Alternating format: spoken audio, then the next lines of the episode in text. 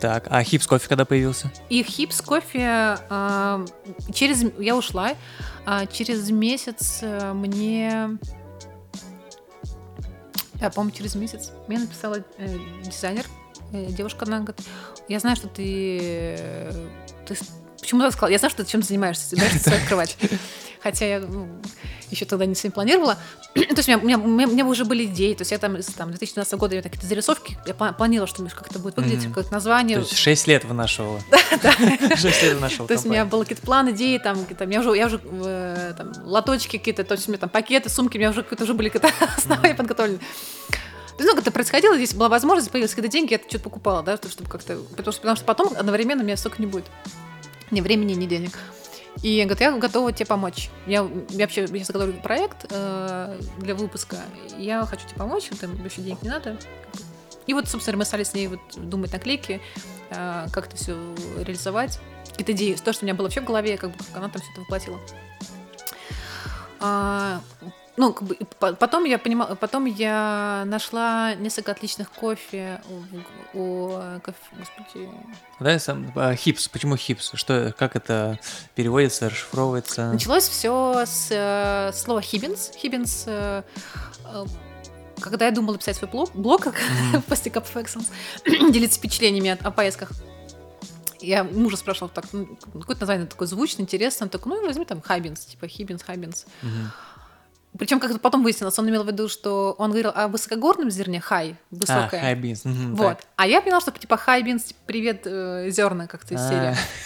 Ну, неважно, в любом случае, это как бы звучало английском, мы как бы в русский язык хибинс, мне кажется, он хорошо звучит, в принципе, так легко произносить, но в то же время понимала, что хипс, он как-то обычно короче, быстрее, легче запомнить, поэтому как-то эти два слова они прибились. В русском хибинс шикарный, иностранцам всем говорил хипс, потому что им было проще запомнить. Ну, как бы оба варианта, они так сожительствуют.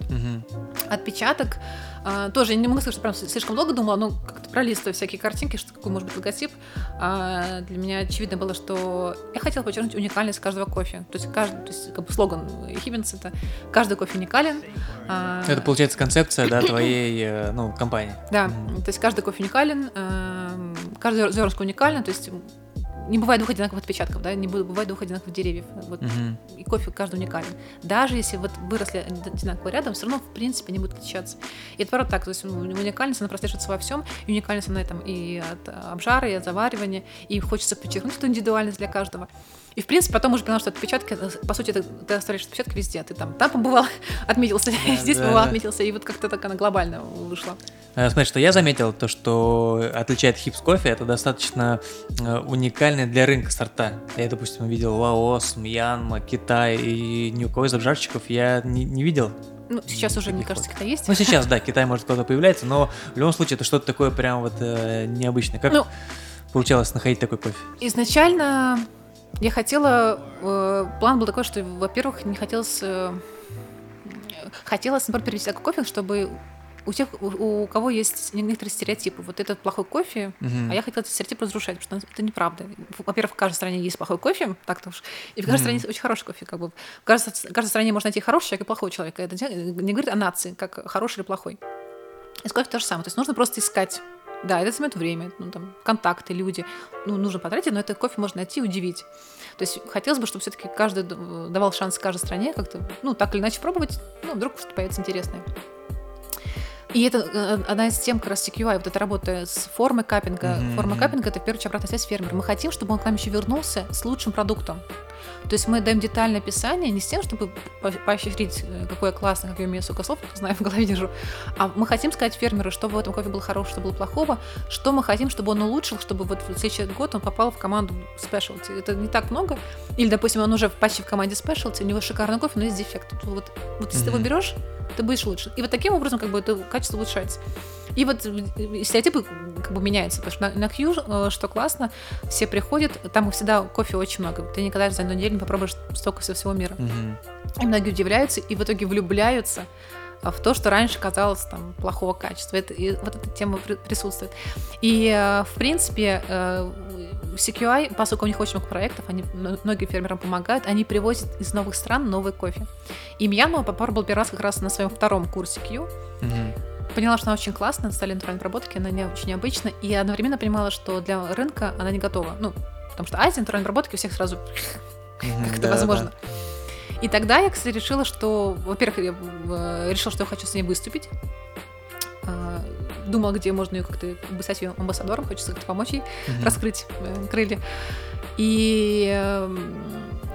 Ну, и первая мысль была, что она так на какой-то чемпионат тоже выступит, потом поняла, что, к сожалению, ко всему уважению, там, ко всей индустрии в России, понимала, что Россия не подойдет, потому что, к сожалению, есть шоры определенные, которые бы не позволили ей там в Мьянме раскрыться.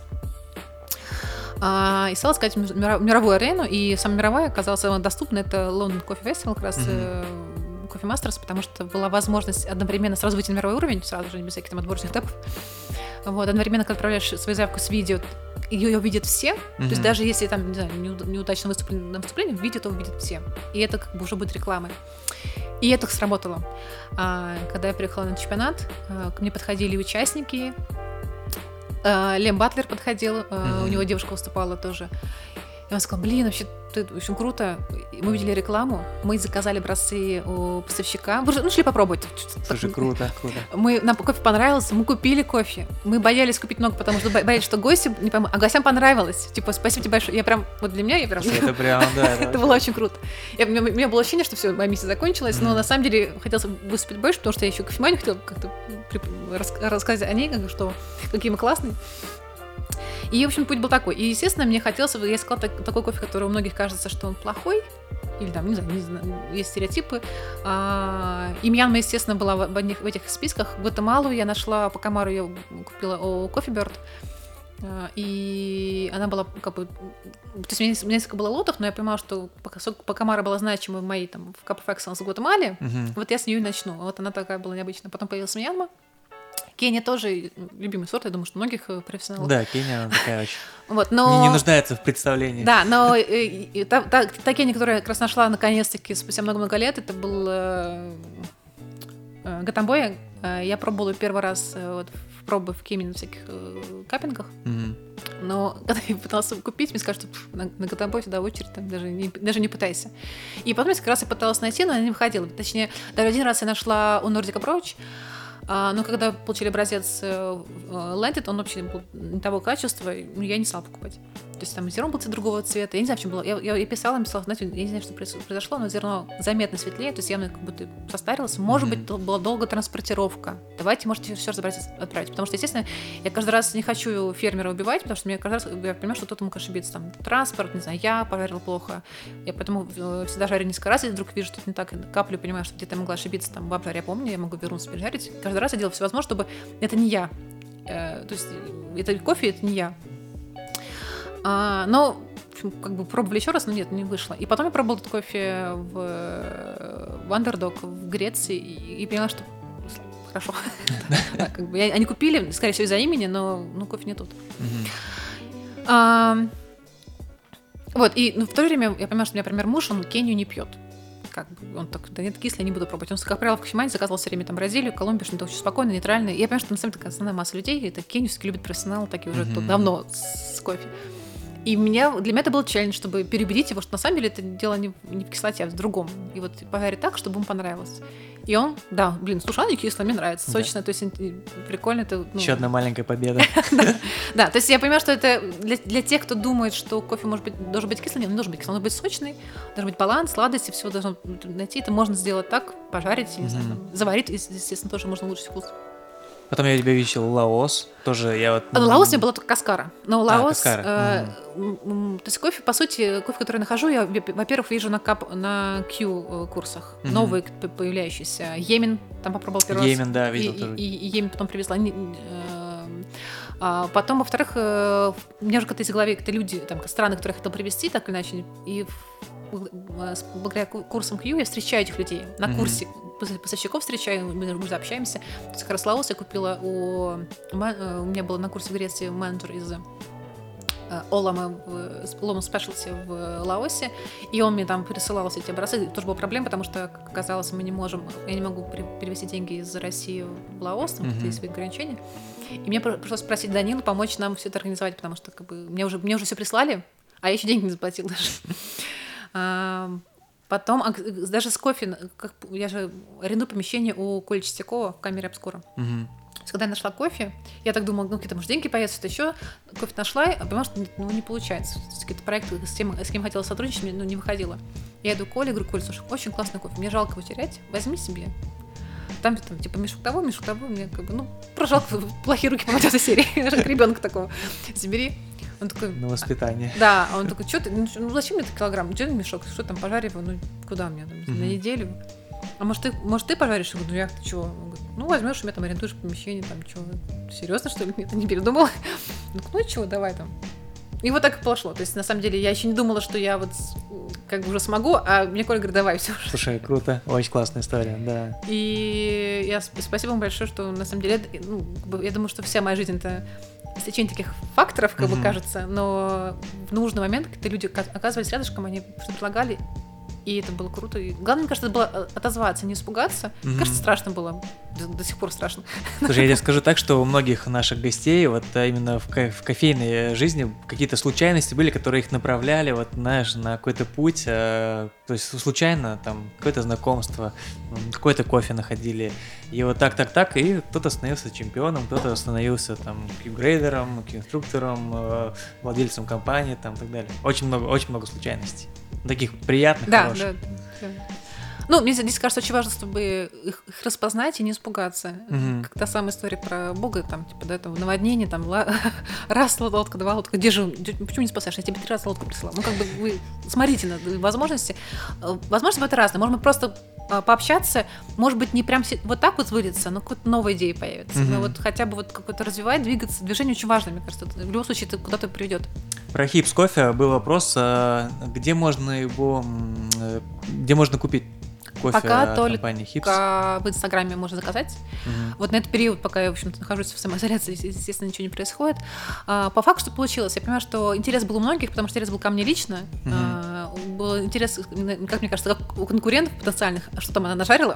То есть понятно, что заказывали в основном профессионалы, опять-таки. Но несколько было людей, кто случайно там, я понимаю, что находили, как-то выискивали. И дали заказ. Соответственно, есть у всех интерес к новому продукту, но вот как постоянная покупка, потому что продукт очень дорогой получается. Дорогой, потому что, в принципе, маленький объем привезти в Россию это очень, очень дорого, финансирование, в общем-то, все это складывается.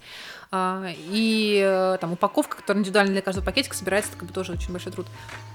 Мне хотелось бы, конечно, делать как-то, с одной стороны, и меньше себестоимость сделать, но тоже я понимаю, что все-таки другой, отличающаяся вещь, она скорее для какого-то. Может быть, не на каждый день, хотя, может быть, на каждый день, конечно, хотелось бы, чтобы кофе был на каждый день, но как-то для особых случаев, там, качество подарка, это можно было использовать. То есть, в принципе, если был большой объем, я, естественно, не успевала делать то, что я делаю еще. Я там сейчас готовлю обжарщика, надеюсь, что объем будет больше, и он сможет им заниматься, пока занимаюсь сама, и, естественно, мне на все не хватает. В какой-то момент мы продавали на Даниловском рынке как раз в ЧИПе. Тоже Коля говорит, хорошо, давай ставь. Были продажи в Екатеринбурге в Папа Карлов. Папа Карлов очень компания известная, потому что они все с ними компанией работают. Они там, берут у многих обжарщиков, да, и такие прям. Мультибрендовые. То есть, в принципе, в основном, конечно, заказ онлайн и связываться. Мы обязательно оставим ссылку на Инстаграм HIBS Coffee, поэтому, друзья, переходите, подписывайтесь и заказывайте интересные лоты. Давай перейдем к Q-грейдингу. Было очень много вопросов от читателей, от слушателей именно про Q-грейдинг, про CQI, про Q-каппинг, Q-грейдинг, Q-процессинг, для чего это, кому это, то есть про эти 3 ступени, то есть чего стоит начать, почему так дорого, куда потом идти с сертификатом, вот. Так, наверное, почему так дорого? Когда, то есть я немножко рассказала о том, что работы очень много проводится. Во-первых, чтобы этот курс организовать, естественно, провести его, там, помещение, аренда кофе, который заказывается из Штатов. То есть для каждого курса одинаковый набор кофе. То есть он может быть какой-то компонент меняться в течение года, но в целом набор одинаковый. То есть мы максимально... Полин, извини, перебью. Давай, может быть, так с самого начала, то, что некоторые люди... По крайней мере, с кем я даже общаюсь, они бывает путают, что есть вот термин там specialty, который ввели там в 70-х годах, и есть CQI, то есть Coffee Quality Institute, который появился в 96-м, правильно? Это как бы два немножко разных.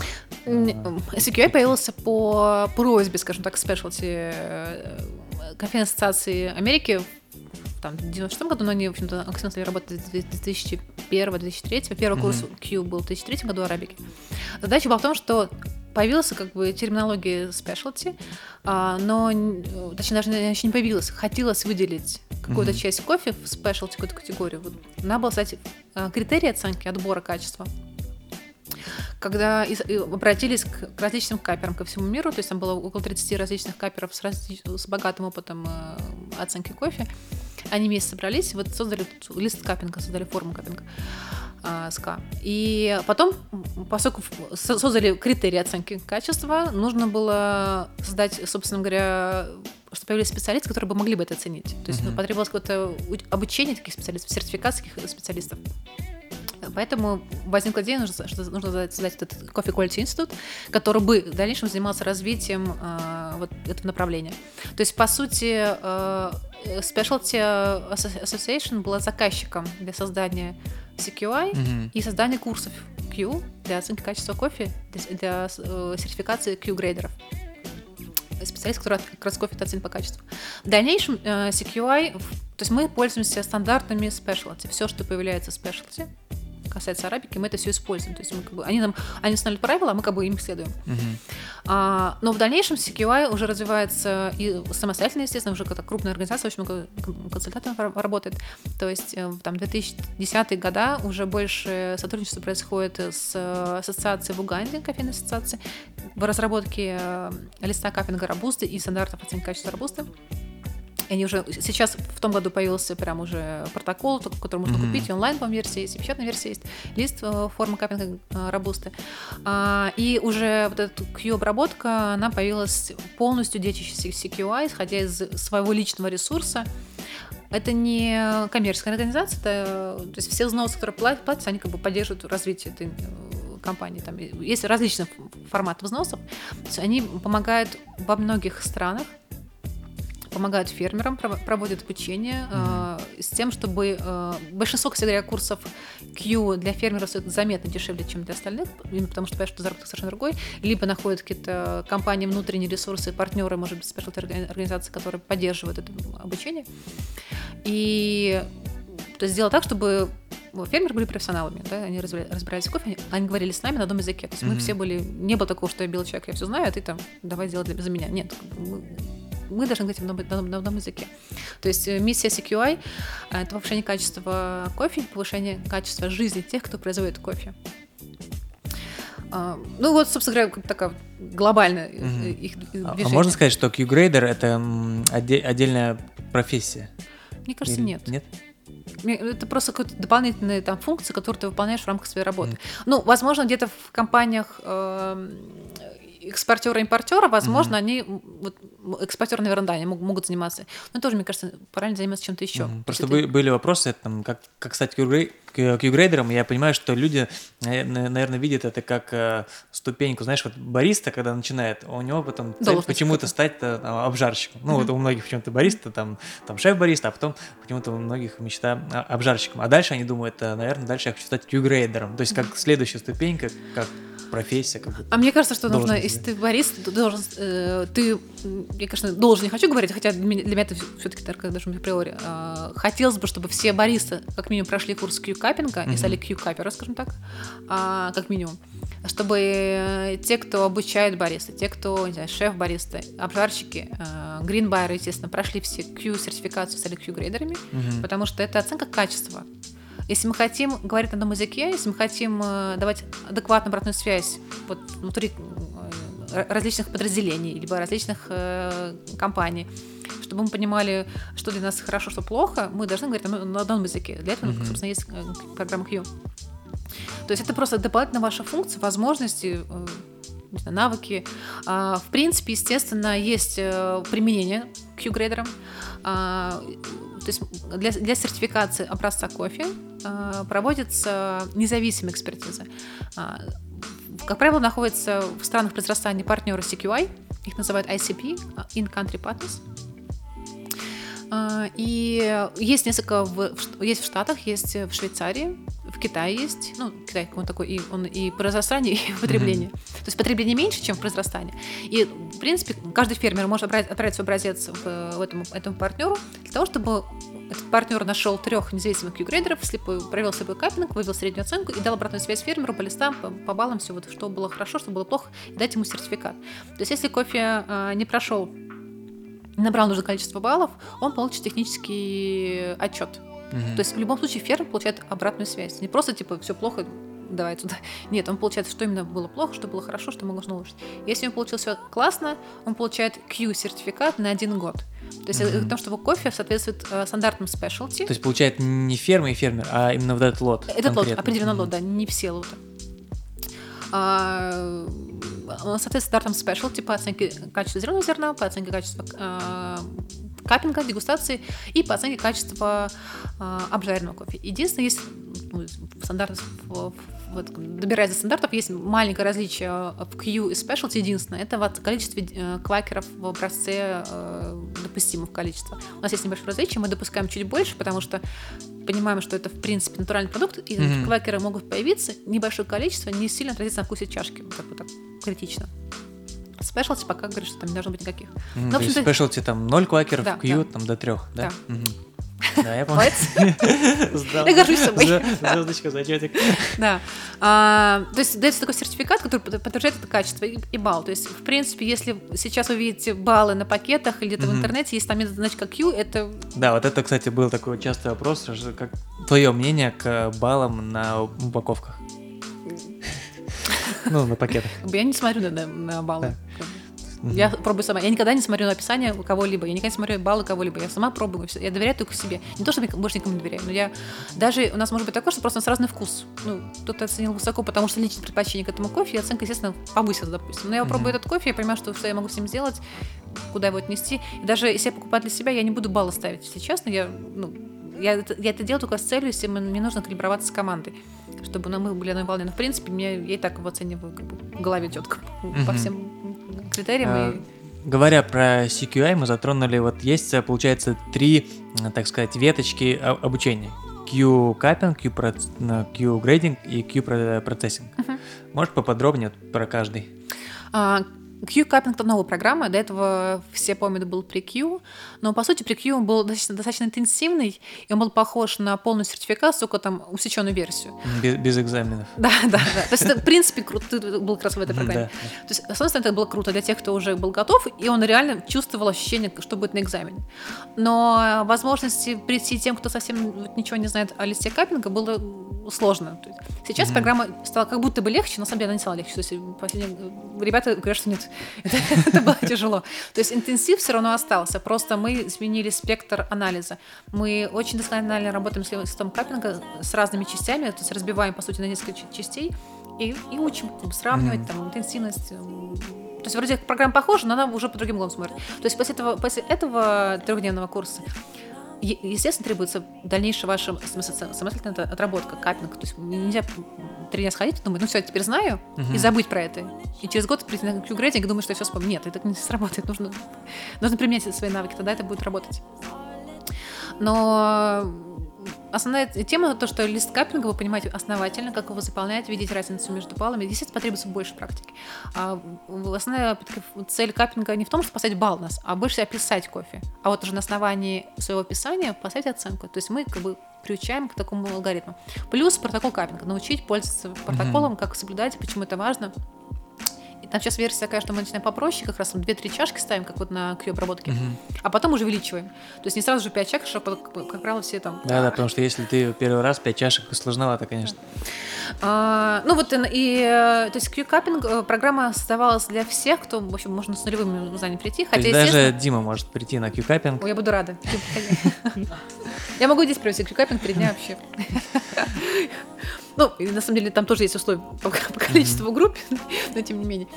То есть для тех, кто просто интересуется кофе, может быть, для рестораторов, для владельцев кофеин, для менеджеров, то есть те, которые, может быть, не работают прям постоянно с кофе, там, но тем не менее, им нужно понимать, оценить качество.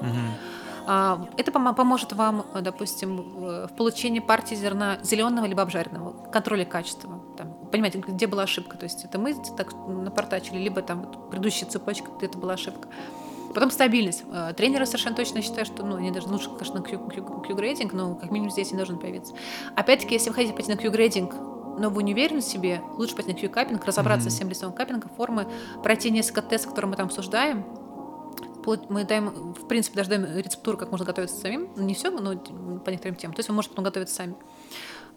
И потом это то, что я делала, я все знаю, все курсы, которые я прошла, потом я это тренинги просто провела своим ребятам в кофемании. Борис, кофемания прошли, можно сказать, неофициально, все при Q. Все при Q. Вот, и это как бы, ну, поэтому, что на самом деле, когда так дается легко, ты не понимаешь ценности этого, к сожалению. И курс стоит дорого частично, потому что это сертификация, это как бы мы реально даем вам оценку вашим знаниям, да, это не просто какая-то бумажка важная, значит. Во-вторых, то, о чем я начала говорить, что для каждого курса создается набор кофе универсальный, то есть вы будете уверены, что такой же кофе пробует ваш коллега там, в Австралии либо в Бразилии, он проходит через такой же курс. Чтобы это сделать, это, ну, как бы очень много работ происходит, это кофе доставляется из Штатов, обжаривается там же в Штатах. Потому что привезти его в Россию, это вообще просто отдельная история. Я путешествую с 2 чемоданами по 30 килограммов постоянно. Как бы, ну, это тяжело.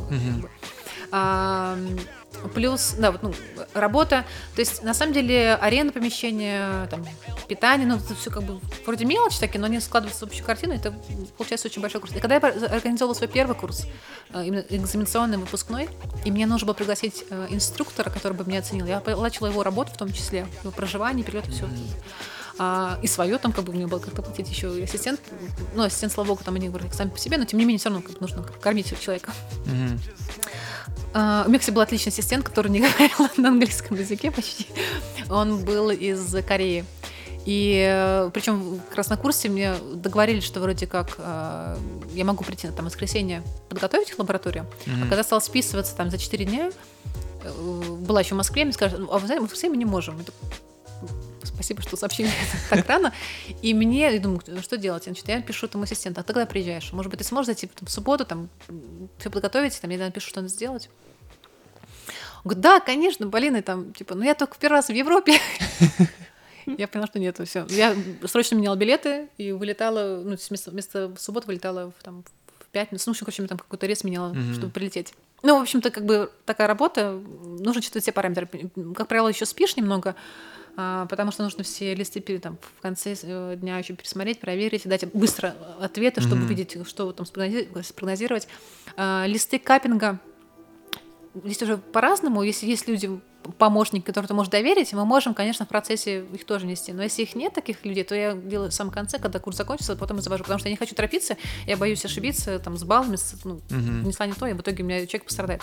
У меня такая же ответственность перед вами, как и перед фермером. О, я случай вспомнил, когда я проходил в Глории Q-грейдинг, вот, значит, первый экзамен у нас был ароматы, вот, 2 группы.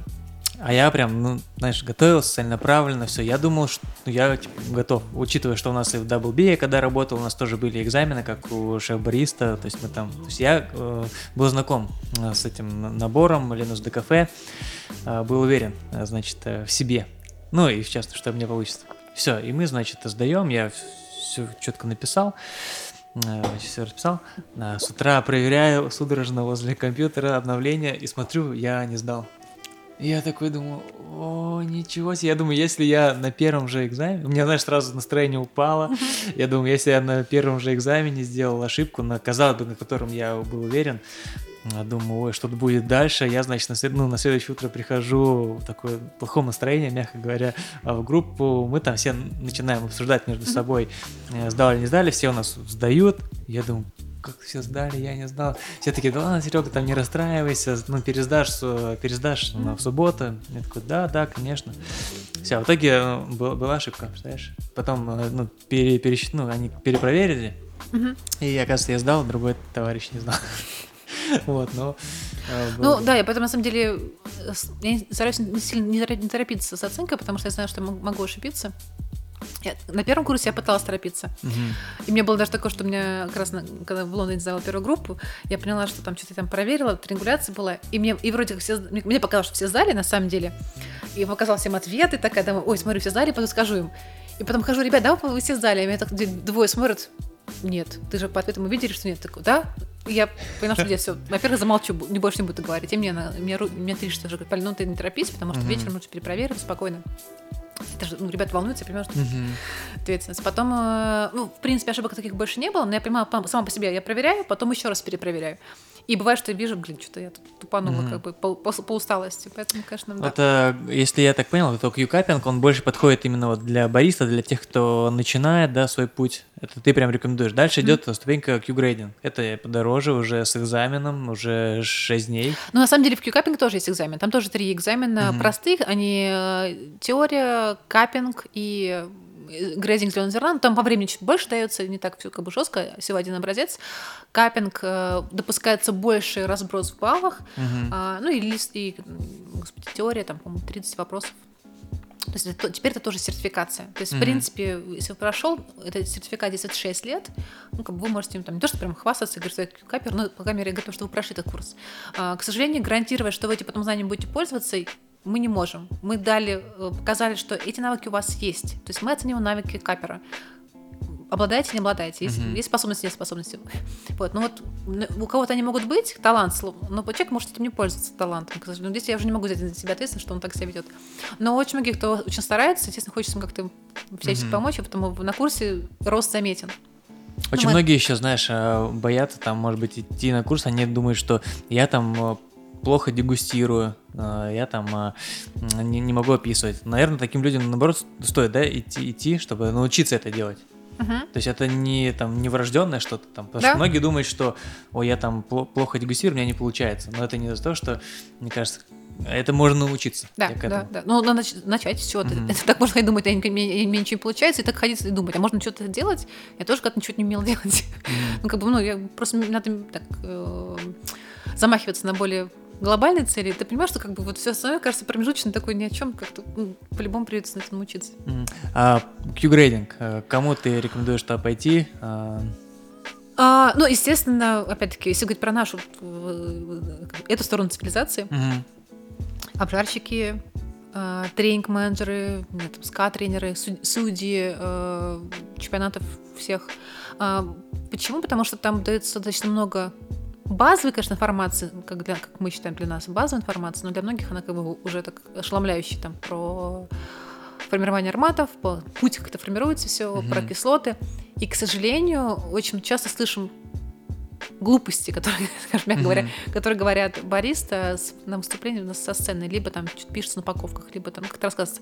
Я понимаю, что, конечно же, ну, за само движение, хочется сказать, молодцы, но за формат, блин, ребят, ну это реально... Хочется уже делать формат выпускного экзамена в институте, в университете, когда ты реально защищаешь свою идею, а не просто. Есть какое-то научное обоснование. Именно поэтому, кстати, очень понравилось выступление Микки, я его переводила. Она рассказывала, что у меня был год для подготовки к мировому выступлению, и я была очень счастлива, что у меня было время на эксперименты. У меня появилась идея, что вот я хотела бы так что-то делать. И мне казалось, что это интересно. Но я не могла прийти к судьям и сказать, что, вы знаете, я вот так подумала и решила так сделать. Мне нужно было быть какое-то научное обоснование. Я обратилась со своими работами там, в соседней лаборатории какую-то там. Они мне помогли собрать мне информацию, создать систему анализа. То есть по итогам я пришла к судьям с подготовленной информацией, с научно обоснованной и идеями, почему я как-то где-то может пригодиться, примениться. То есть такой подход, он реально вот, университетский. Он очень импонирует. Говоря про Q-грейдинг, были вопросы. Человек получил сертификат Q-грейдера. Что дальше? Куда ему... Жизнь только начинается, поверь. Что делать с этим знанием, с этим сертификатом? Были вопросы про как монетизировать и можно ли монетизировать сертификат и статус Q-грейдера. Но у нас в стране пока нет партнера CQI, который бы мог, допустим, я могла бы привлекать Q-грейдеров для оценки качества кофе. И курс, это дорого стоит, на самом деле, оценка одного образца стоит, по-моему, $350. Ну, то есть для того, чтобы процесс это прислал. Это, в принципе, могут сделать обжарщики. Например, они купили кофе, привезли его в страну, и где теперь хотят поставить ему оценку. Могут теоретически обратиться к партнерам и вот просить такую оценку. То есть, в принципе, план такой есть. Я хотела бы сделать, чтобы в России это работало на полную катушку, и привлекать Q-грейдеров периодически для независимой экспертной оценки. Но вот так вот пойти сразу же, типа, возьмите меня на работу, боюсь, что так не сработает. Это просто говорит о том, что у вас есть определенные навыки, и вы можете их применить. Вам нужно подумать, где вы можете применить. Это может быть оценка качества кофе, это может быть обучение, потому что все-таки в обучении очень важно держать в голове вкус, к которому нужно привести всю команду. Нужно научить других этот вкус разделять и чувствовать. То есть это те навыки, которые вы научились во время курсов или там, почувствовали, как это работает, вы потом при должном обращении, если вы тренер с опытом, вы сможете это передать остальным. Вы можете... Что еще можно сделать? Если мы правильно... Если у нас будет больше Q-грейдеров, я думаю, что общение с гостями будет немножко другого формата, потому что, в принципе, очень часто, я там несколько раз говорила, что сравнивают Q-грейдеров с сомелье, или там Бориса с сомелье сравнивают. Но, по сути, вот из Бориса и Q-грейдеров сомелье больше Q-грейдер, потому что знаний гораздо больше в продукте. У ребят Борис, они молодцы, они стремятся к этим знаниям, но они стремятся к этим знаниям через там какие-то посты, не знаю, блоги, книжки. Не всегда эта информация научно обоснована, она серьезная. Много очень ошибок, к сожалению. Более того, книги, которые приводятся, они приводятся, как правило, научно-популярные, не те, которые, там, скажем, научно нужные. Исследовательские. Да, исследовательские. И переводится, пока занимает время перевода, тоже теряется время, и уже, может быть, не такая актуальная информация. Все, которые, причем есть очень много старых на английском языке книжек с научной информацией, как бы, но на русском ее нет до сих пор, хотя там им уже лет 20, 30, 40. То есть все-таки это ваши навыки. Вы знаете о своих способностях, просто ваша чашка кофе будет вкуснее. Это совершенно точно. Во-первых, будете, если вы выстроите правильные цепочки там, связи между там, процессами, вы сможете каждый чашку варить вкуснее. Мне кажется, это более чем сильный шаг для работы. А для того, чтобы сорсить кофе, обязательно быть Q-грейдером и иметь сертификат или нет? Ну, кофебайером, нет? Ну, я думаю, это нет такого требования, но я думаю, что это обязательно, потому что вам нужно уметь видеть, оценивать качество кофе очень быстро, визуально по зерну хотя бы, да, то, что у вас есть в рамках... Вам нужно не потасить целую компанию, вам нужно купить контейнер зерна и сделать так, чтобы этот контейнер раз не подвели. Как вы выстроите отношения, как вы будете контролировать качество. То есть вот та самая цепочка, что нужно, чем чаще вы это контролируете, чем чаще общаетесь. Естественно, чем увереннее персонально вы общаетесь с вашим партнером, тем, во-первых, он вам будет с вами общаться также доверительно, будет понимать, что вы требуете. То есть мне когда говорил, что вот мы там делали возврат, да, как у вас получалось? Я говорю, не знаю, написала, все нормально. То есть проблем не было. Многие жалуются, что нас не принимают. Но если вы не можете... Обосновать, да? Да, сказать два слова. Мне просто кофе не понравился. Это не причина для возврата. А вот если вы можете найти объективные, экспертные обоснования, то, конечно же, все будет работать хорошо. И относиться к вам будет профессионально. Следующая ступенька – это Q-процессинг. Да, ее совсем недавно ввели. Расскажи про этот этап. Я не могу сказать, что проект следующий, она параллельная, скорее. Да, параллельная. То есть создали, скажем так, программу создали для оценки качества кофе, а теперь создали программу для создания этого качественного кофе. То есть Q-обработка, естественно, в первую очередь создавалась для фермеров, с тем, чтобы они найти, помочь им выстроить систему производства. Если напомним, что Specialty в первую очередь кофе без дефектов, то есть в первую очередь мы хотим, чтобы они эти ошибки не совершали. Ошибки такие, могут быть глупые, там, да, время ферментации чуть дольше, чем надо было, там, не почистили, не знаю, не отстроили палперы, ну, то есть, и это все влияет на то, что у вас появляются дефекты в образце, и, естественно, понижается стоимость продукта. Генетически здесь как бы дело не доходит, мы, конечно, об этом говорим, но хотя бы начнем вот с тем, что у вас есть, вы можете улучшить результат. Если вы будете... Когда в обучении Бориса также так происходит, вы же не просто сразу кидаетесь варить кофе, ничего не понимая, вам дают какую-то систему, так, это должно быть столько-то грамм, это делать так-то, там, тембер так-то, там, 10, который вы как бы понимаете процесс, вот это вас отстраивается, много раз повторили, и потом готовы варить. Здесь то же самое, но у фермеров-то, опять-таки, если Борис, может, там, сварил чашку кофе и тут же переделал, а обжарщик пожарил образец кофе, ну, не образец, а барабан, в идеале ему нужно как минимум сутки подождать, и потом принять решение, переделать или не переделать. Уже время уходит. А у фермера он произвел урожай и ждет год. Ну да, это не так, что хоп, и граммовку поменял. Да, это как бы это очень глобально. Поэтому, естественно, когда я говорю о том, что давайте вы не будете так сразу всех хвалить предыдущих, ну, вспомните об объемах работы, как это происходит. А здесь они могут ошибиться, все могут ошибиться. Ну, это ошибка может быть небольшая, которую вы, в принципе, можете как-то нивелировать, исправить. Либо это, ну, как-то серьезное. Вот серьезное мы хотим избежать. Потому что большинство фермеров, они, естественно, ничего не записывают. Они как-то сделали там как-то вот. Почувствовали. Это отлично. Интуиция, талант у них очень важный навык в работе. Но его нужно как-то систематизировать, чтобы из года в год получать один и тот же результат. И не говорить, что там в этом году погода плохая. Да, она плохая. Да, мы не можем ей пользоваться так вот. Но нужно понимать, что мы можем другое подкорректировать. Для этого, естественно, нужна какая-то вот история.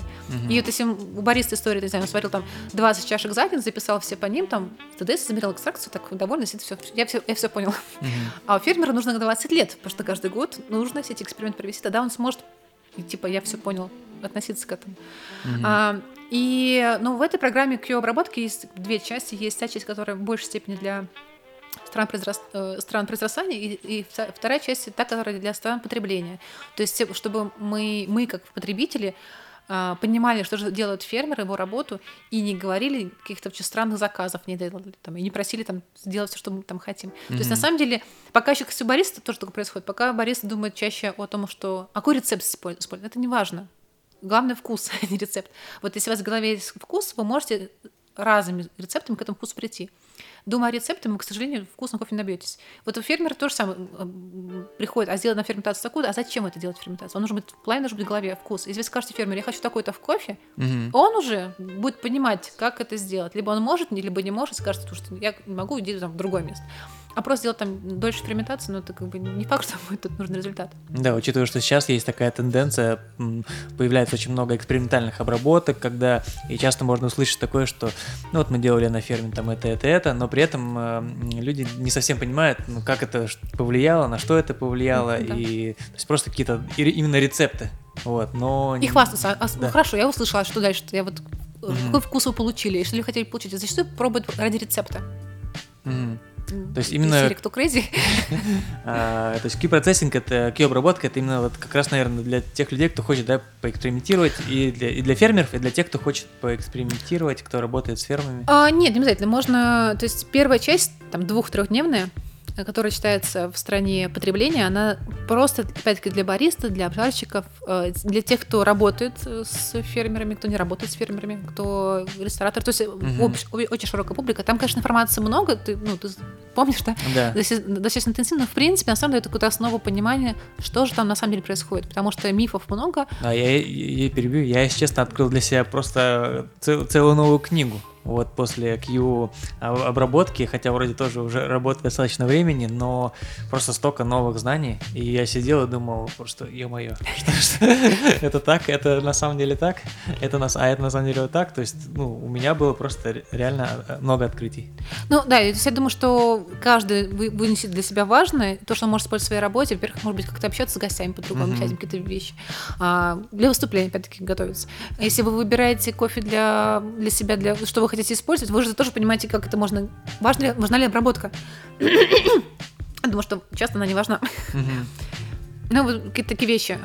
Плюс все-таки говорить на профессиональном языке, как-то минимизировать эти вот странные предложения, рецепты, не знаю, описания, что у меня вкус кофе получился из-за лимона, там, какой-нибудь кислоты.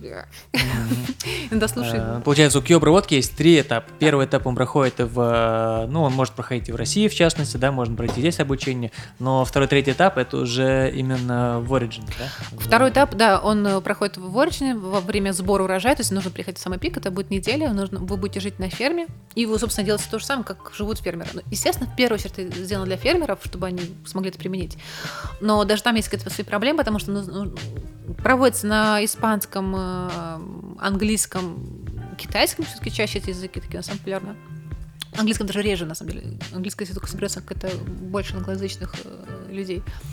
То есть, в принципе, если вы фермер с опытом работы, вам не нужно идти на первую часть. Вы сразу идете на вторую, и там все проходит. То есть там есть часть, которая повторяется с первой, есть, естественно, больше новой, и больше анализа каждого этапа прям более досконально. Обсуждается больше оборудования, обсуждается больше каких-то систем, там, больше чуть анализа в биохимии чуть больше, не так глубоко, все-таки дается больше. Опять-таки, держим в голове, что первая цель минимизировать риски появления дефектов. То есть мы каждый этап, который происходит в обработке зерна, мы делаем, отбираем образец, то есть как выбрать там, дозревший, недозревший, какой процент мы хотим допустить, потому что нужно все это учитывать, потому что калькуляция – это тоже слабое место, нужно рассчитать, сколько вы можете получить ягод сегодня, чтобы потом завтра и послезавтра их высушить.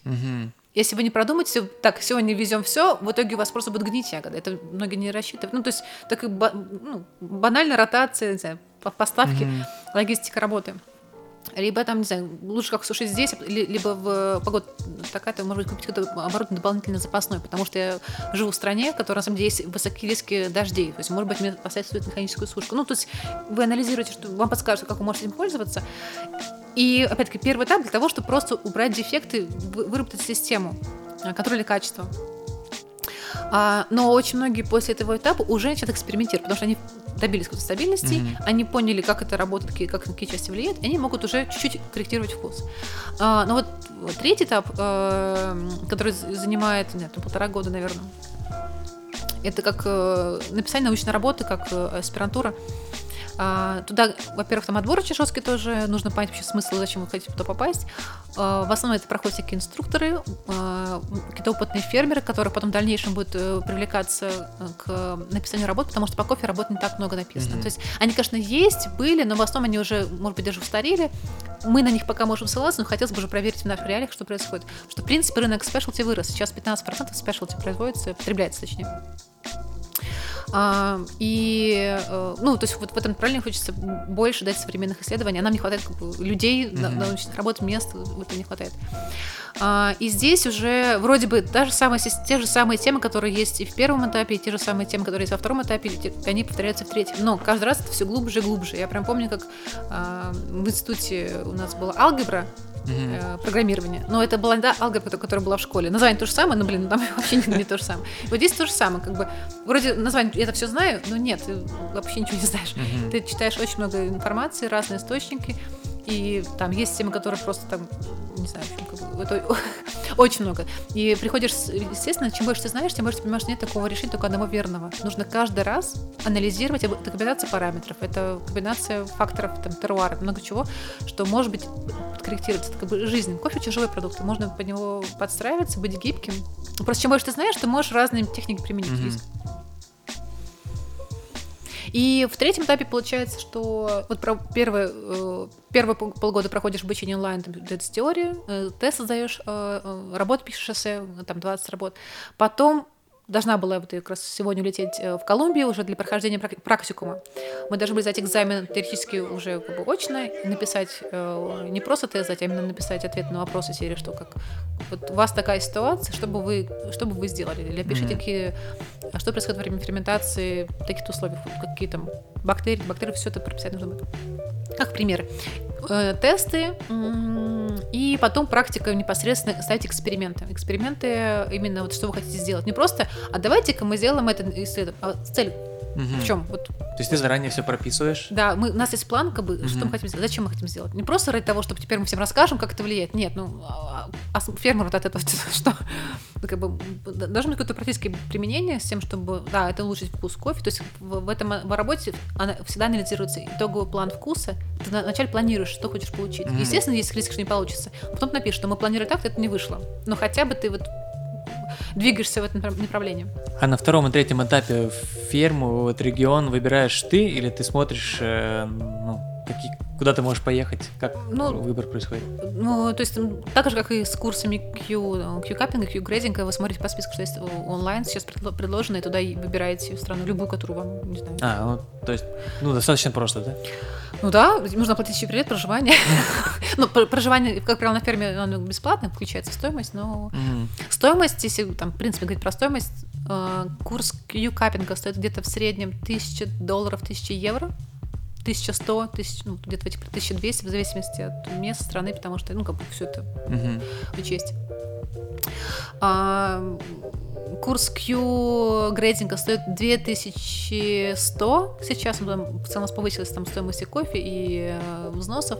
Где-то в среднем 2100, 2200, 2300 стоит. С этого года как раз повышение было долларов.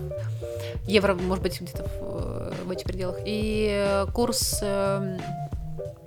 Господи, Q-обработки. Q-обработки. В принципе, тоже первый уровень где-то 1000-1200. Второй уровень уже... По крайней мере, в Тайване был 2700. Mm-hmm. Ну, там была шикарная лаборатория, потом, может быть, связано с этим связано. Но, честно говоря, не могу. В каждой стране будет по-разному. А третий уровень сейчас стоит 7000. $7,000? Да, но я плачу по частям. Mm-hmm. Это еще не учитывая, что тебе нужно платить билеты, проживание. Да. Mm-hmm. Так, ну не... Нет, это не для Бориса, естественно. Ну, понятно, да. Был, кстати, вопрос такой... АСТ-курсы и ВС-курсы Q. АСТ и СК, наверное. СК, да. То есть СК, вот эти брюинг, бариста, сенсори, или же Q-каппинг и Q-грейдинг. То есть, по сути, у них, ну, можно сказать, одна цена примерно. Да? Я не знаю. Да, да. Мне казалось, вот. Мне все говорят, что типа СК дешевле. Ну, допустим, СК Professional, они уже чуть... Да, ну и дорогие. Чуть, ну, да, чуть подороже. Вот что ты, не знаю... Порекомендуешь к своему опыту, к сожалению, я не ходила ни на какие курсы СКА. То есть просто когда они запускались, я еще была молода, наверное, или уже прошла много чего, что мне не было. Они сейчас популярны. Я понимаю, что для совсем базовых барист, естественно, вот когда они только начинают, я бы рекомендовала пойти на СКА, получить основу. Но, естественно, как многие говорят, нужно выбрать тренера, потому что от тренера тоже много зависит, потому что у них есть какая-то структура-программа, но нет материала, и нужно... Вот кто готов вложить больше времени, усилий, чтобы рассказать чуть больше, заинтересовать, влюбить в профессию, все-таки это хотелось бы, чтобы это происходило. Но поскольку у меня такой вопрос как-то уже был в Инстаграме, я списывала с АСТ разными, спрашивала, там, в чем фишка, как вы видите эту разницу. Многие сказали, что все-таки СК это какая-то, да, вот установка стандартов, и чуть больше, может быть, о работе в целом индустрии. А Q-каппинг это все-таки о лично тебе, о твоих навыках. Да, применение в индустрии, но как бы ты по-другому работаешь. Вот как я это поняла. Говорят, что какие-то модули у нас повторяются. Но они повторяются не буквально, а как бы у них просто есть какая-то схожая тематика, например, как сенсори, да, вот есть смеси соли, сладкого, кислого, они как бы похожи. Но опять-таки отлично можно сходить, потренироваться, и потом пойти, допустим, Q-грейдинг. То есть пропустить, допустим, Q-каппинг. В то же время, насколько, по крайней мере, когда она презентовалась тема Q-каппинга, подавалось так, что ни один модуль СКА не разбирает форму каппинга вот так, как мы здесь это делаем. То есть мы в этом плане уникальны. То есть если вам нужно именно, если вам форма вообще не знакома, вы не поймете, как пользоваться, даже лучше идти на Q-каппинг. Если, в принципе, вы капите регулярно по форме каппинга, может быть, даже какой-то в своем стиле, но тем не менее вы пользуетесь регулярно, то там можно пойти на Q-грейдинг, и вам придется адаптироваться, естественно, займет какое-то время, но, в принципе, если это как бы только одна часть всего процесса, то это не так много, у вас будет времени.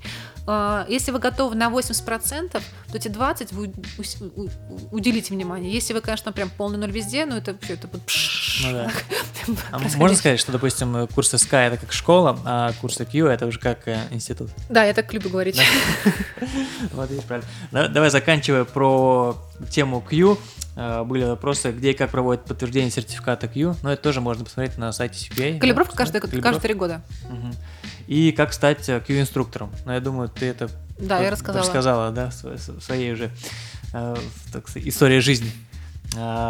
Ты, помимо того, что Q-инструктор, и у тебя есть своя компания обжарочная, у тебя есть опыт судейства, чемпионатов. Но при этом я заметил, что ты редко судишь в России, но часто можно заметить тебя в других европейских странах, вот Польша, Германия, Австралия, Италия.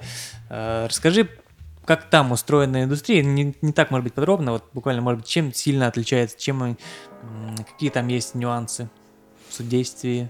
Ну, судила я чемпионат по обжару, мне он как-то интереснее, ближе, мне кажется, очень это второй сегмент важный в нашей индустрии после производства кофе.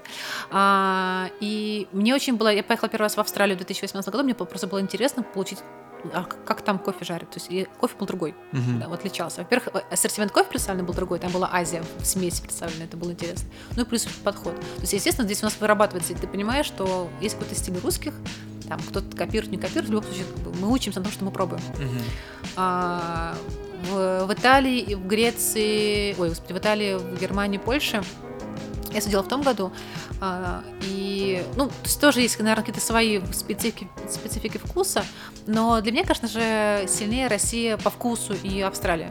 Австралия, мне кажется, сильнее, Россия в этом году тоже прям хорошо было. И есть прям рост заметный. Мне кажется, кстати, плюс в этом том, что у нас, получается, по сути, сейчас два чемпионата в год проходит. Есть премия Парижа года, кофе и российский чемпионат. То есть, по сути, ребята два раза, а те же там участвуют. И для них это больше опыт обратной связи, и вот почему. Причем мне нравится премия Парижа года больше, потому что они работают на своем оборудовании, есть возможность улучшить свою чашку кофе финально. То есть не всем, кто пришел на каком-то неизвестном оборудовании, пожалел. Это, конечно, классно, твой профессионализм, но вот в работе реально это не так применимо. А здесь ты вот с новым кофе работаешь на своем оборудовании и пытаешься улучшить. Согласен. А как думаешь, с чем связано то, что Россия берет уже 2 года подряд чемпионат мира по обжарке? Вот я думаю, что с этим и связано, что много чемпионатов у нас. То, что больше практики, больше чемпионатов, у ребят больше возможности поучаствовать. Да. Я бы еще добавила, что меня поразило, например, в Германии. Чемпионат проходил на заводе Пробота. То есть, я думаю, сейчас все зависть сглотнули. И там все участники, они вот какой-то подход очень детский. Мне приходилось немцев строить по времени. Я не ждала, что мне придется это делать, но тайминг был очень жесткий. И были комментарии серии: ой, у нас тут сэмпл пробот, а я никогда не жарил. Так ты живешь в Германии, никогда не жарил на сэмпле пробот. Как бы, это шутка или ты издеваешься? Ну да, но просто сообщили слишком поздно, за 3 недели до чемпионата. Блин, вот в России ребята уже нашли бы, не знаю, за 2 дня. Они бы нашли бы где, у кого пожарить. То есть, на самом деле, когда есть доступ ко всему, ты расслабляешься и как-то, ну ничего, мне так все классно, я так жарю, есть очередь за гостей, что буду там напрягаться. А когда у вас нет этой возможности, естественно, вы двигаетесь больше. Я думаю, что в этом плюс есть у русских, пытаются выйти за рамки своих возможностей. Но и тоже плюс в том, что не стоит расслабляться, если у вас есть очередь. Это ничего не показатель того, что вы дальше нужно двигаться. Это круто, вы делаете все хорошо. Но давайте думать уже о новых каких-то движениях, потому что у кого-то очередь тоже может появиться скоро. Да, согласен. Смотри, вопрос такой. Откуда ты черпаешь силы и вдохновение для своего развития? Вопрос от Даши Захаровой. Кто, господи. Даже не знаю. Нет, я как-то сама себе что-то придумываю. Ну, то есть я понимаю, что есть какое-то время. Вот сейчас как-то неожиданно появился... То есть у меня были какие-то планы, допустим, по курсам онлайн, я их запустила в январе, думала о них, на самом деле, уже с августа, но как мне сегодня было время, потому что что я там тяну. Я хотела красивую платформу, хотела там GetCourse сделать, но понимала, что если я буду чего ждать, мне никогда не случится, то есть я просто стала делать. То есть так немножко снизила градус перфекционизма.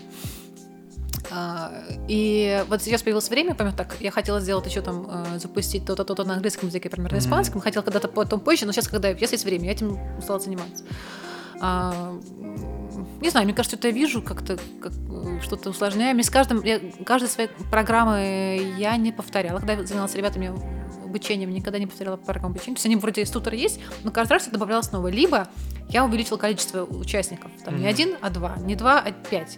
Не 1 группа, а 2 группы параллельно. То есть у меня было такое, что я Борис обучала параллельно. Это было тяжело, но мне это было интересно. То есть мне хотелось как выйти в новый уровень там движения. Рисунки на кофе онлайн.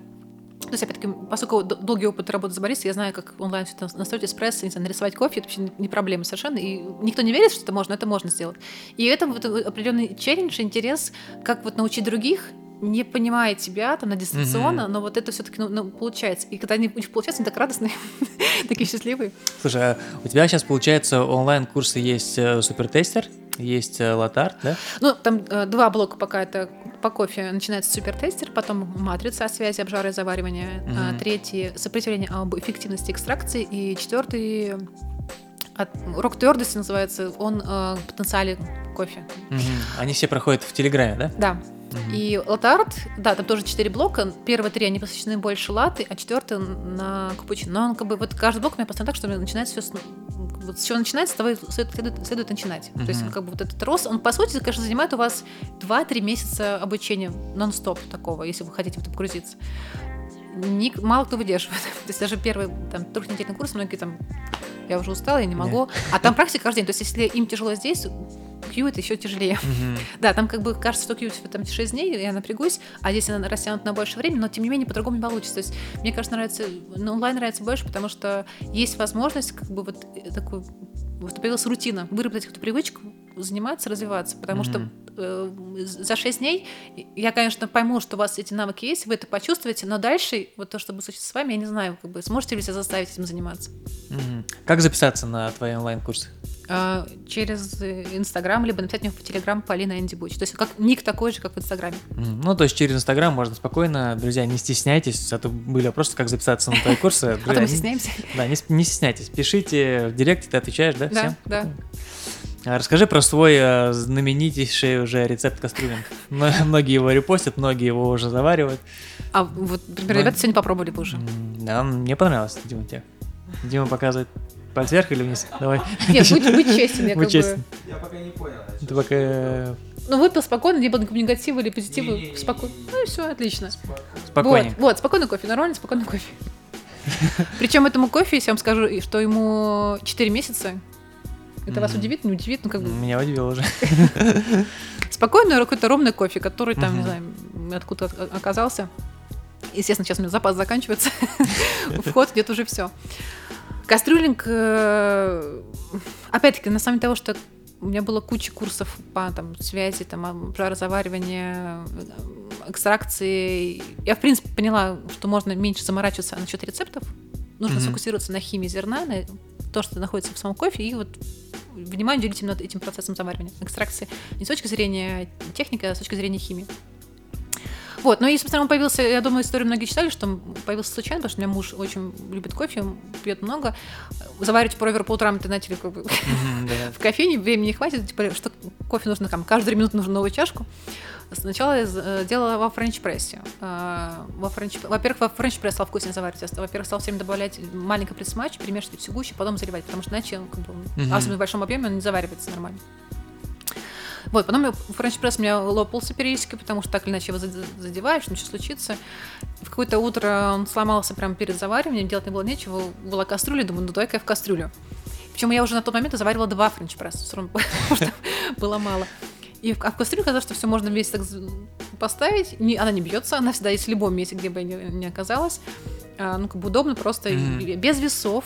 У меня самая обычная кофемолка, такая домашняя, вот там за 1000 рублей, по-моему, даже покупала. Причем предыдущая у меня была, по-моему, 3-4 года, витек. Сейчас у меня вот здесь какая-то своя кофемолка и дома. У меня, причем новые модели, я понимаю, что они как бы, они продумывают движение, там, какой-то, в общем, молодцы, уважуха производителя. Но в то же время, когда я у меня последняя тоже сломалась, я ходила в Бомвидео, и я поняла, что кофемолок мало, а в основном стоят капсульные машины. Это рынок. То есть нужно заходить на периодические магазины, вот то, что люди, на что есть спрос, и под это нужно подстраиваться, как бы. То есть кофемолка не особо нужна людям, нужны капсулы, которые сейчас стали популярны. Заваривается, я думаю, что прям детали лучше посмотреть. Было несколько постов у Кати, Coffee Nation Rules, у Ани в Random Coffee Situation, на HIBS у меня было, даже видео там есть. Я просто думаю, сейчас вот детально так... Ну да, то есть на HIBS можно посмотреть, да, полностью рецепт. Да. Но я еще так понимаю, ты заваришь, а потом, чтобы погреть, разогреваешь в микроволновке. Ну, в термосе он хранится, в принципе, началось с того, что я уезжаю в командировку, естественно, дома оставить мужа без кофе не хотела. Ему стало заварить там 3-4 термоса. И он раньше пил кофе с сахаром. И на самом деле, конечно, на третий день уже он скисал. То есть мы так, ну, так, проблема, что делать-то? Поняли, что можно, во-первых, без сахара он не скисает, он хранится долго, хорошо, и сахар не нужен. А втором, как-то просто у меня остался в термосе кофе вечером. И я думаю, ну не буду выливать его. Жалко как-то. Кофе-то хороший был, чего буду вливать? Ну, оставила его в чашку, но завтра разогрею. Разогрела, и была поражена, насколько он был ароматный, вкусный. Ну, просто был отличный кофе изначально там. И, блин, вообще все было супер. И у меня откровение было. То есть я так же, как и многие, думала, что нет, в кофе разогревать что-нибудь в микроволновке нельзя. Хотя еду разогревала, яичницу готовила, там, не знаю, омлет готовила. Ну, как бы очень быстро, очень удобно. Особенно в поездках, когда у тебя больше ничего нет, вот ты как бы можешь сориентироваться. И с тех пор я относилась к этому спокойнее. Ну, разогревай. Я понимаю, что может получиться плохо, если кофе был плохой изначально. Да, это может случиться. Но это как удержка... Ну, в любой кофе при остывании должен сохранить свои качества. Если он при остывании испортился, то, конечно, греть его не буду, он уже не спасет. А есть у тебя любимый рецепт колд-брю? Вопрос такой был.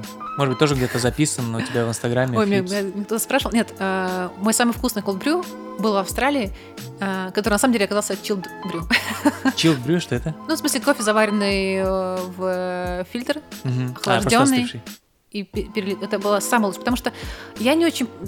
Колд-брю все-таки, там один спектр вкуса получается, дай бог, получается один вкус обжара в плане там карамелизации, а как правило, один пиролиз. И как бы я, ну, люди пьют хорошо, я не очень понимала. Я пила первый раз в Штатах как бы часто. Я глоток делала, как бы, ну, это не мое, все. Ну, с уважением отношусь, потому что это есть производство и спрос. А в Австралии я пробовала первый раз, я понимаю, что пью эфиопию, и в холодном виде, но тоже эфиопия. Все тот спектр вкусов, который я жду от хорошего вкусного кофе, он сохранился в холодном виде. И поняла, что все-таки горячее заваривание, оно рулит, а не холодное. Но это лично для меня. У тебя такой большой опыт работы с кофе. Ты можешь просто выпить чашку кофе, вот, абстрагируясь от оценки? Ну, в принципе, да. Я так и пью. То есть я не пью, у меня нет цели сразу оценивать его. Если я захожу в кофейню, у меня как бы срабатывает такой рефлекс, что нужно что-то как-то там, что-то. И то поэтому я стараюсь очень часто убегать, потому что если вдруг мне не понравится, я не хочу, чтобы кто-то видел меня. И поэтому как бы обратная связь, я понимаю, что она такая жесткая. Но, тем не менее, когда я просто ради удовольствия пью кофе, вот даже сейчас там заварила себе, мне прям хочется кофе, я его заварю. Но я могу просто проверить себе так, а как мне приятно пить или неприятно. Но, как правило, это уже настолько автономно происходит, что мне мозг подает так, типа, что-то там не так. Или все хорошо, ну ты даже не замечаешь. А вот сейчас уже, так оборачиваясь на твой большой опыт работы, если бы не кофе, чем бы занималась, как думаешь? Я, в принципе, очень впечатлительная и увлекающаяся, как мне кажется. Но на тот опыт, который у меня есть в кофе, мне кажется, там и работа в кофемании очень повлияла. Там была возможность работать с чаями различными, и с винами. Сейчас я не пила алкоголь, но раньше как пробовала, то есть я кругозор достаточно широкий. Но я понимаю, что на самом деле вот все эти тона, которые есть в чае и вине, я найду в кофе. Он такой богатый. Я больше, в принципе, кроме кофе ничего не пью. Вода и кофе. Вечером только... И то я вечером, на самом деле, все пытаюсь найти один... Пробовал как-то отличный декаф, который прям вот тот, что я жду вечером, такой ароматный, крутой, и, может быть, по всему заснуть. Вот когда я найду, тогда я буду еще вечером пить кофе, пока приходится пить чай.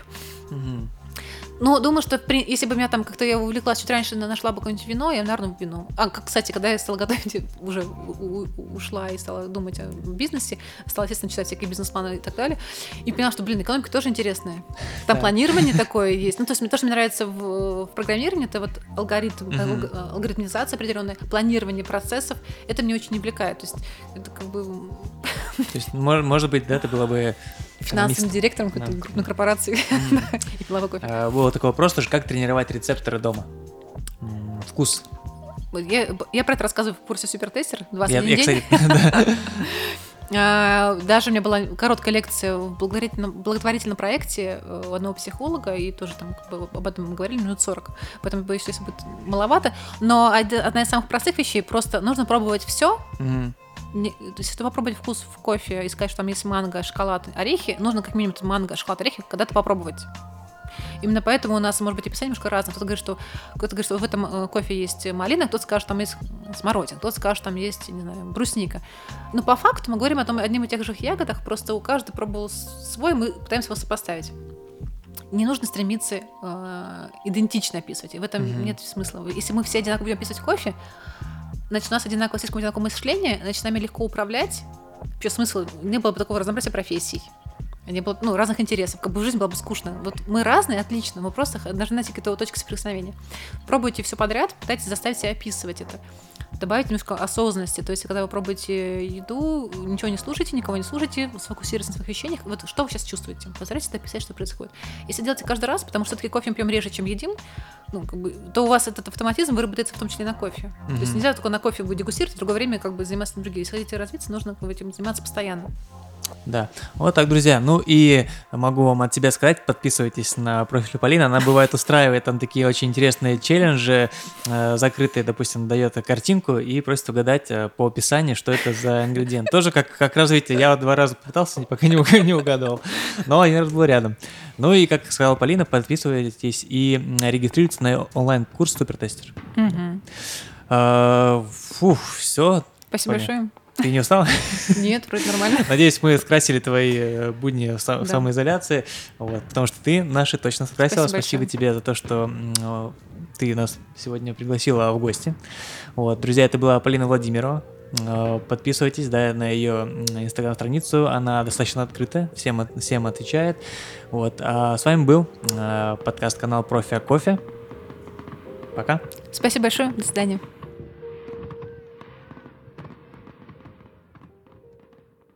По скрипту. Вы уехали, я вспомнила еще несколько историй, которые, возможно, могут казаться интересными, несколько фактов. И я думаю, что, если что, ты можешь их просто озвучить, записать, может быть, просто как голосовой в конце, там, добавку, какую-то добавку.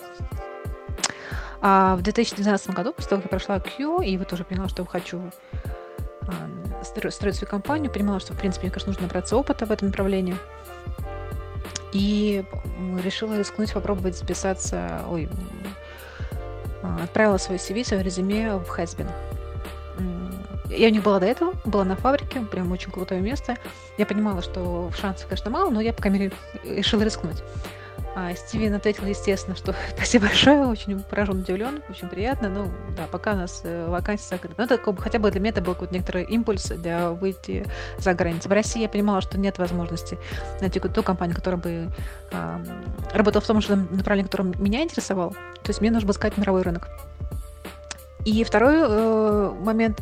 Я на Cup of Excellence, как раз-таки в Сальвадоре, познакомилась с Пьером Кристиани. Он один из импортеров, один из менеджеров, закупщиков, байеров, сорсеров Cafe Imports в Центральной Америке, Сальвадоре и Коста-Рике. И, в принципе, я о Cafe Imports очень знала хорошие отзывы, как они работают с клиентами. Тогда мы с ними еще не работали. Точнее, даже я им отправила какую-то заявку о заказе кофе, но, к сожалению, тогда от них ничего не получила. Но я решила, что они очень мощно, очень отлично работают в Штатах, в Европе их нет, и понимала, что им нужно выйти на рынок, потому что то, что на тот момент присутствовало в Европе, оно, к сожалению, вот по качеству уникальности сортов уступало заметно. И вот Cafe Imports, мне казалось, что они очень классно, они могут влиться в этот коллектив. Я хотела написать, я даже написала заявку, помочь им открыть свой филиал в Европе. Но я написала, честно говоря, не напрямую, потому что я никого из Cafe Imports не знала, кроме Пьера. Но Пьер, понятное дело, что он не первое лицо компании, и как-то помочь, скажем так, продвинуться он не мог. Я написала как раз Трейси Аллану, который работал, он знал Эндрю, владельца Cafe Imports. Но он как бы у них уточнил, он точнее не спрашивал про меня конкретно, потому что уже он меня не знает, как девочка из России. Он просто уточнил, нет ли у вас там планов по Европе. Он сказал, что вроде они никого не ищут. Но зато через пару лет Cafe Imports все-таки появились в Европе, но на тот момент мне уже это не было интересно. Причем мы с Андреем потом уже работали и были вместе в Колумбии, и я ему сказала, знаете, я бы там несколько лет назад хотела к вам попасть на работу, хотела возглавить ваш офис в Европе, тогда вы еще об этом не знали, что он вам нужен, но я вот уже понимала, что вам требуется.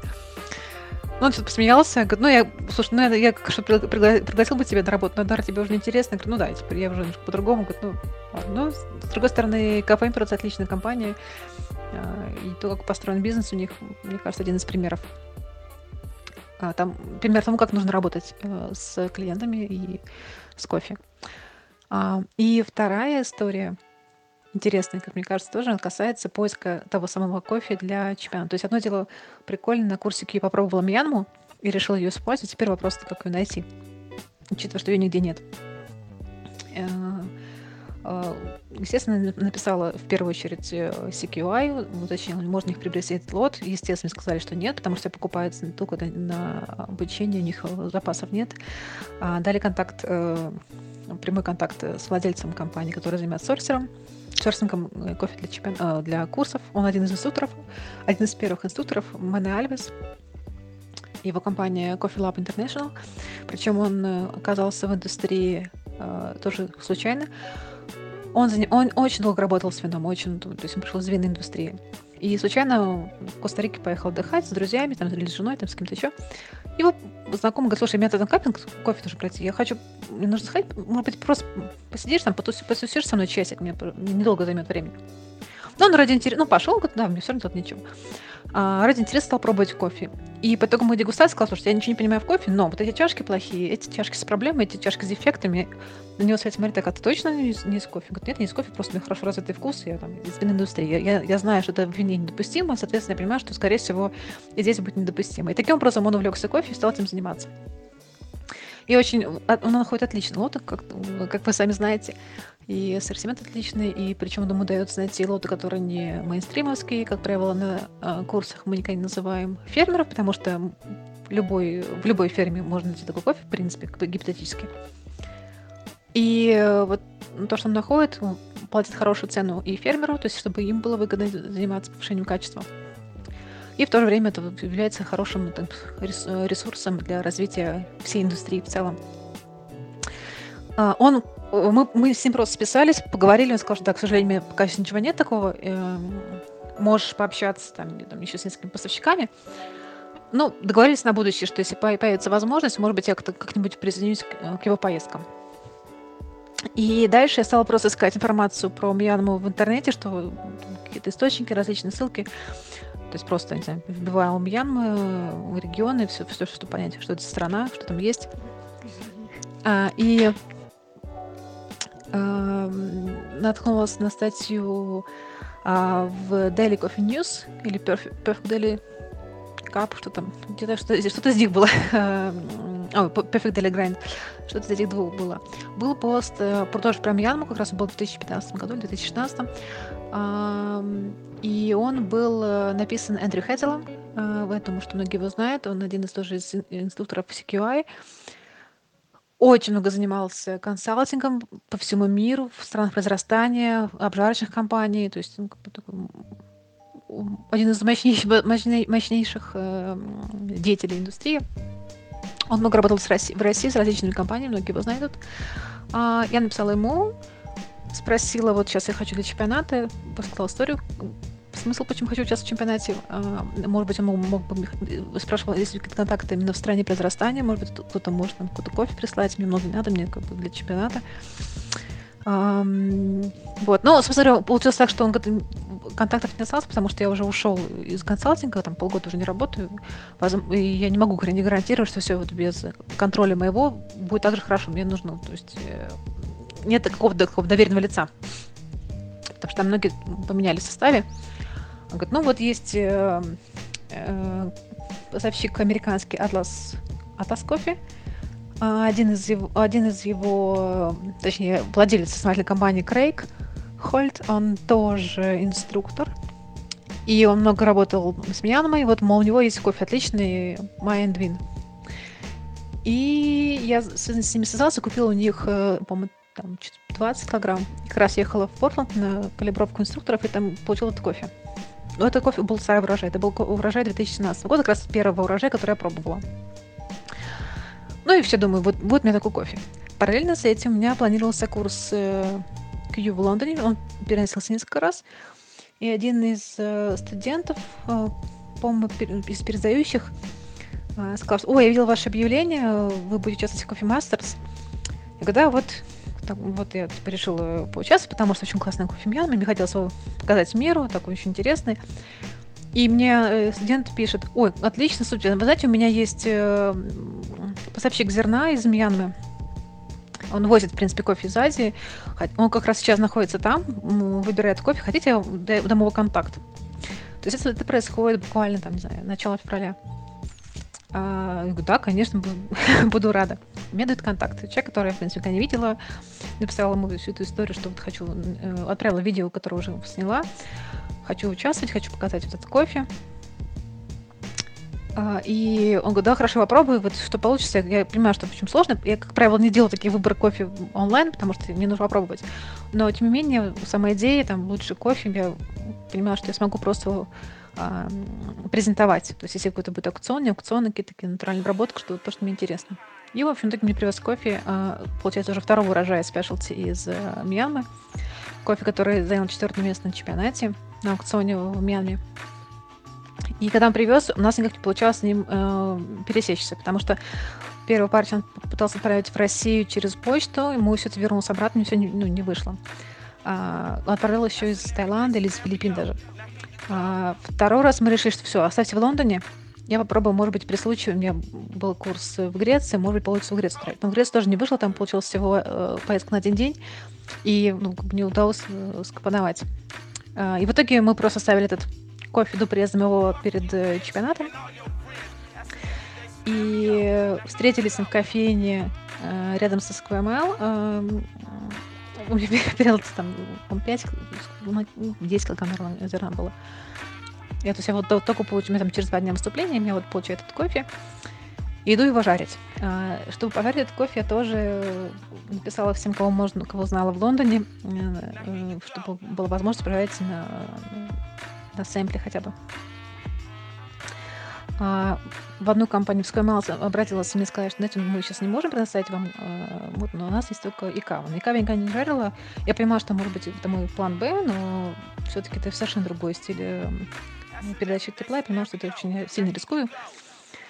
Вот, поэтому я искала какие-то другие варианты. Написала, опять-таки, вот той самой Линдси Харли, спросила, здесь у нее контакты, может быть, у нее есть какой-то робот-сэмпл или что-то близкое вот по этому стилю. И она связалась с Teller Street Barista. Они мне предоставили бесплатно вот, обжаренные их сэмпли в роботе. И причем это был газовый, на газу я никогда не жарила. Ну, в принципе, отработала, проверила пару профилей, проверила-то я 6. Первую парочку просто у меня были на понимание передачи энергии, как она двигается, как лучше жарить, потому что там было 5 барабанов, мне 5 не подходили, остановилась на 2, в итоге 2 тоже были, как немножко они с разной мощностью двигались, я остановилась на 1. Вот, эти 5 профилей я сделала, капила на следующий день перед выступлением, выбрала то, что мне подошло, и, в общем-то, я так предполагала, что мне это подойдет, честно, но подошло, и с этим выступала. То есть, в принципе, все так было экспромтом и импровизация. Более того, когда я написала в Инстаграме, что я собираюсь ехать на Coffee Masters, или даже не так было, что одна из подписчиц, сейчас не помню, как это началось, в общем, мне написала девушка: а ты едешь в Coffee Masters в Лондон, я вот хочешь, меня зовут Полина, я тоже туда еду, если хочешь, я могу тебе чем-нибудь помочь. То есть я была в шоке, потому что я ехала одна. С одной стороны, вроде ничего такого не нужно, но, естественно, какая-то помощь, такая поддержка, не знаю, вот, банально притереть, принести требуется. И эта девушка мне помогла. Полина, мы с ней познакомились, и, в общем-то, она была моей, не знаю, как там, бариста бадди на период конкурса. Мы с ней же вместе в первый же вечер попали на небольшую закрытую экскурсию на завод Икава. Познакомились с владельцем компании, узнали, что на самом деле он расстраивается, что такие высокие продажи профессионального сэмпл-ростера, он так мечтал, он создавал именно компанию для того, чтобы кофе жарили как-то домохозяйки, чтобы это было дома, просто для непрофессионалов, и расстраивается, что профессионалы больше заинтересованы этой части, чем непрофессионалы, но, тем не менее, надеется, что тут что-то поменяется. Ну, вот, собственно говоря, тот человек, который мне помог привезти кофе, оказался Кристиан, очень, очень приятный партнер из Индочина кофе. И я у него потом покупала мьянму для Хиббинса. То есть такой вот путь необычный, незнакомый. И в этом году я, честно говоря, нашла у него шикарнейшие Филиппины, но пришлось отказаться вот сейчас в этой ситуации, потому что ну никак не получится довести. Очень дорого все стоит, учитывая карантин и все остальное. В общем-то, цена какая-то нереальная. И вот сроки доставки тоже непонятны. Поэтому, к сожалению, Филиппины будут, Хиббинсы. Когда будут, не знаю, но будут. Ну, пожалуй, все.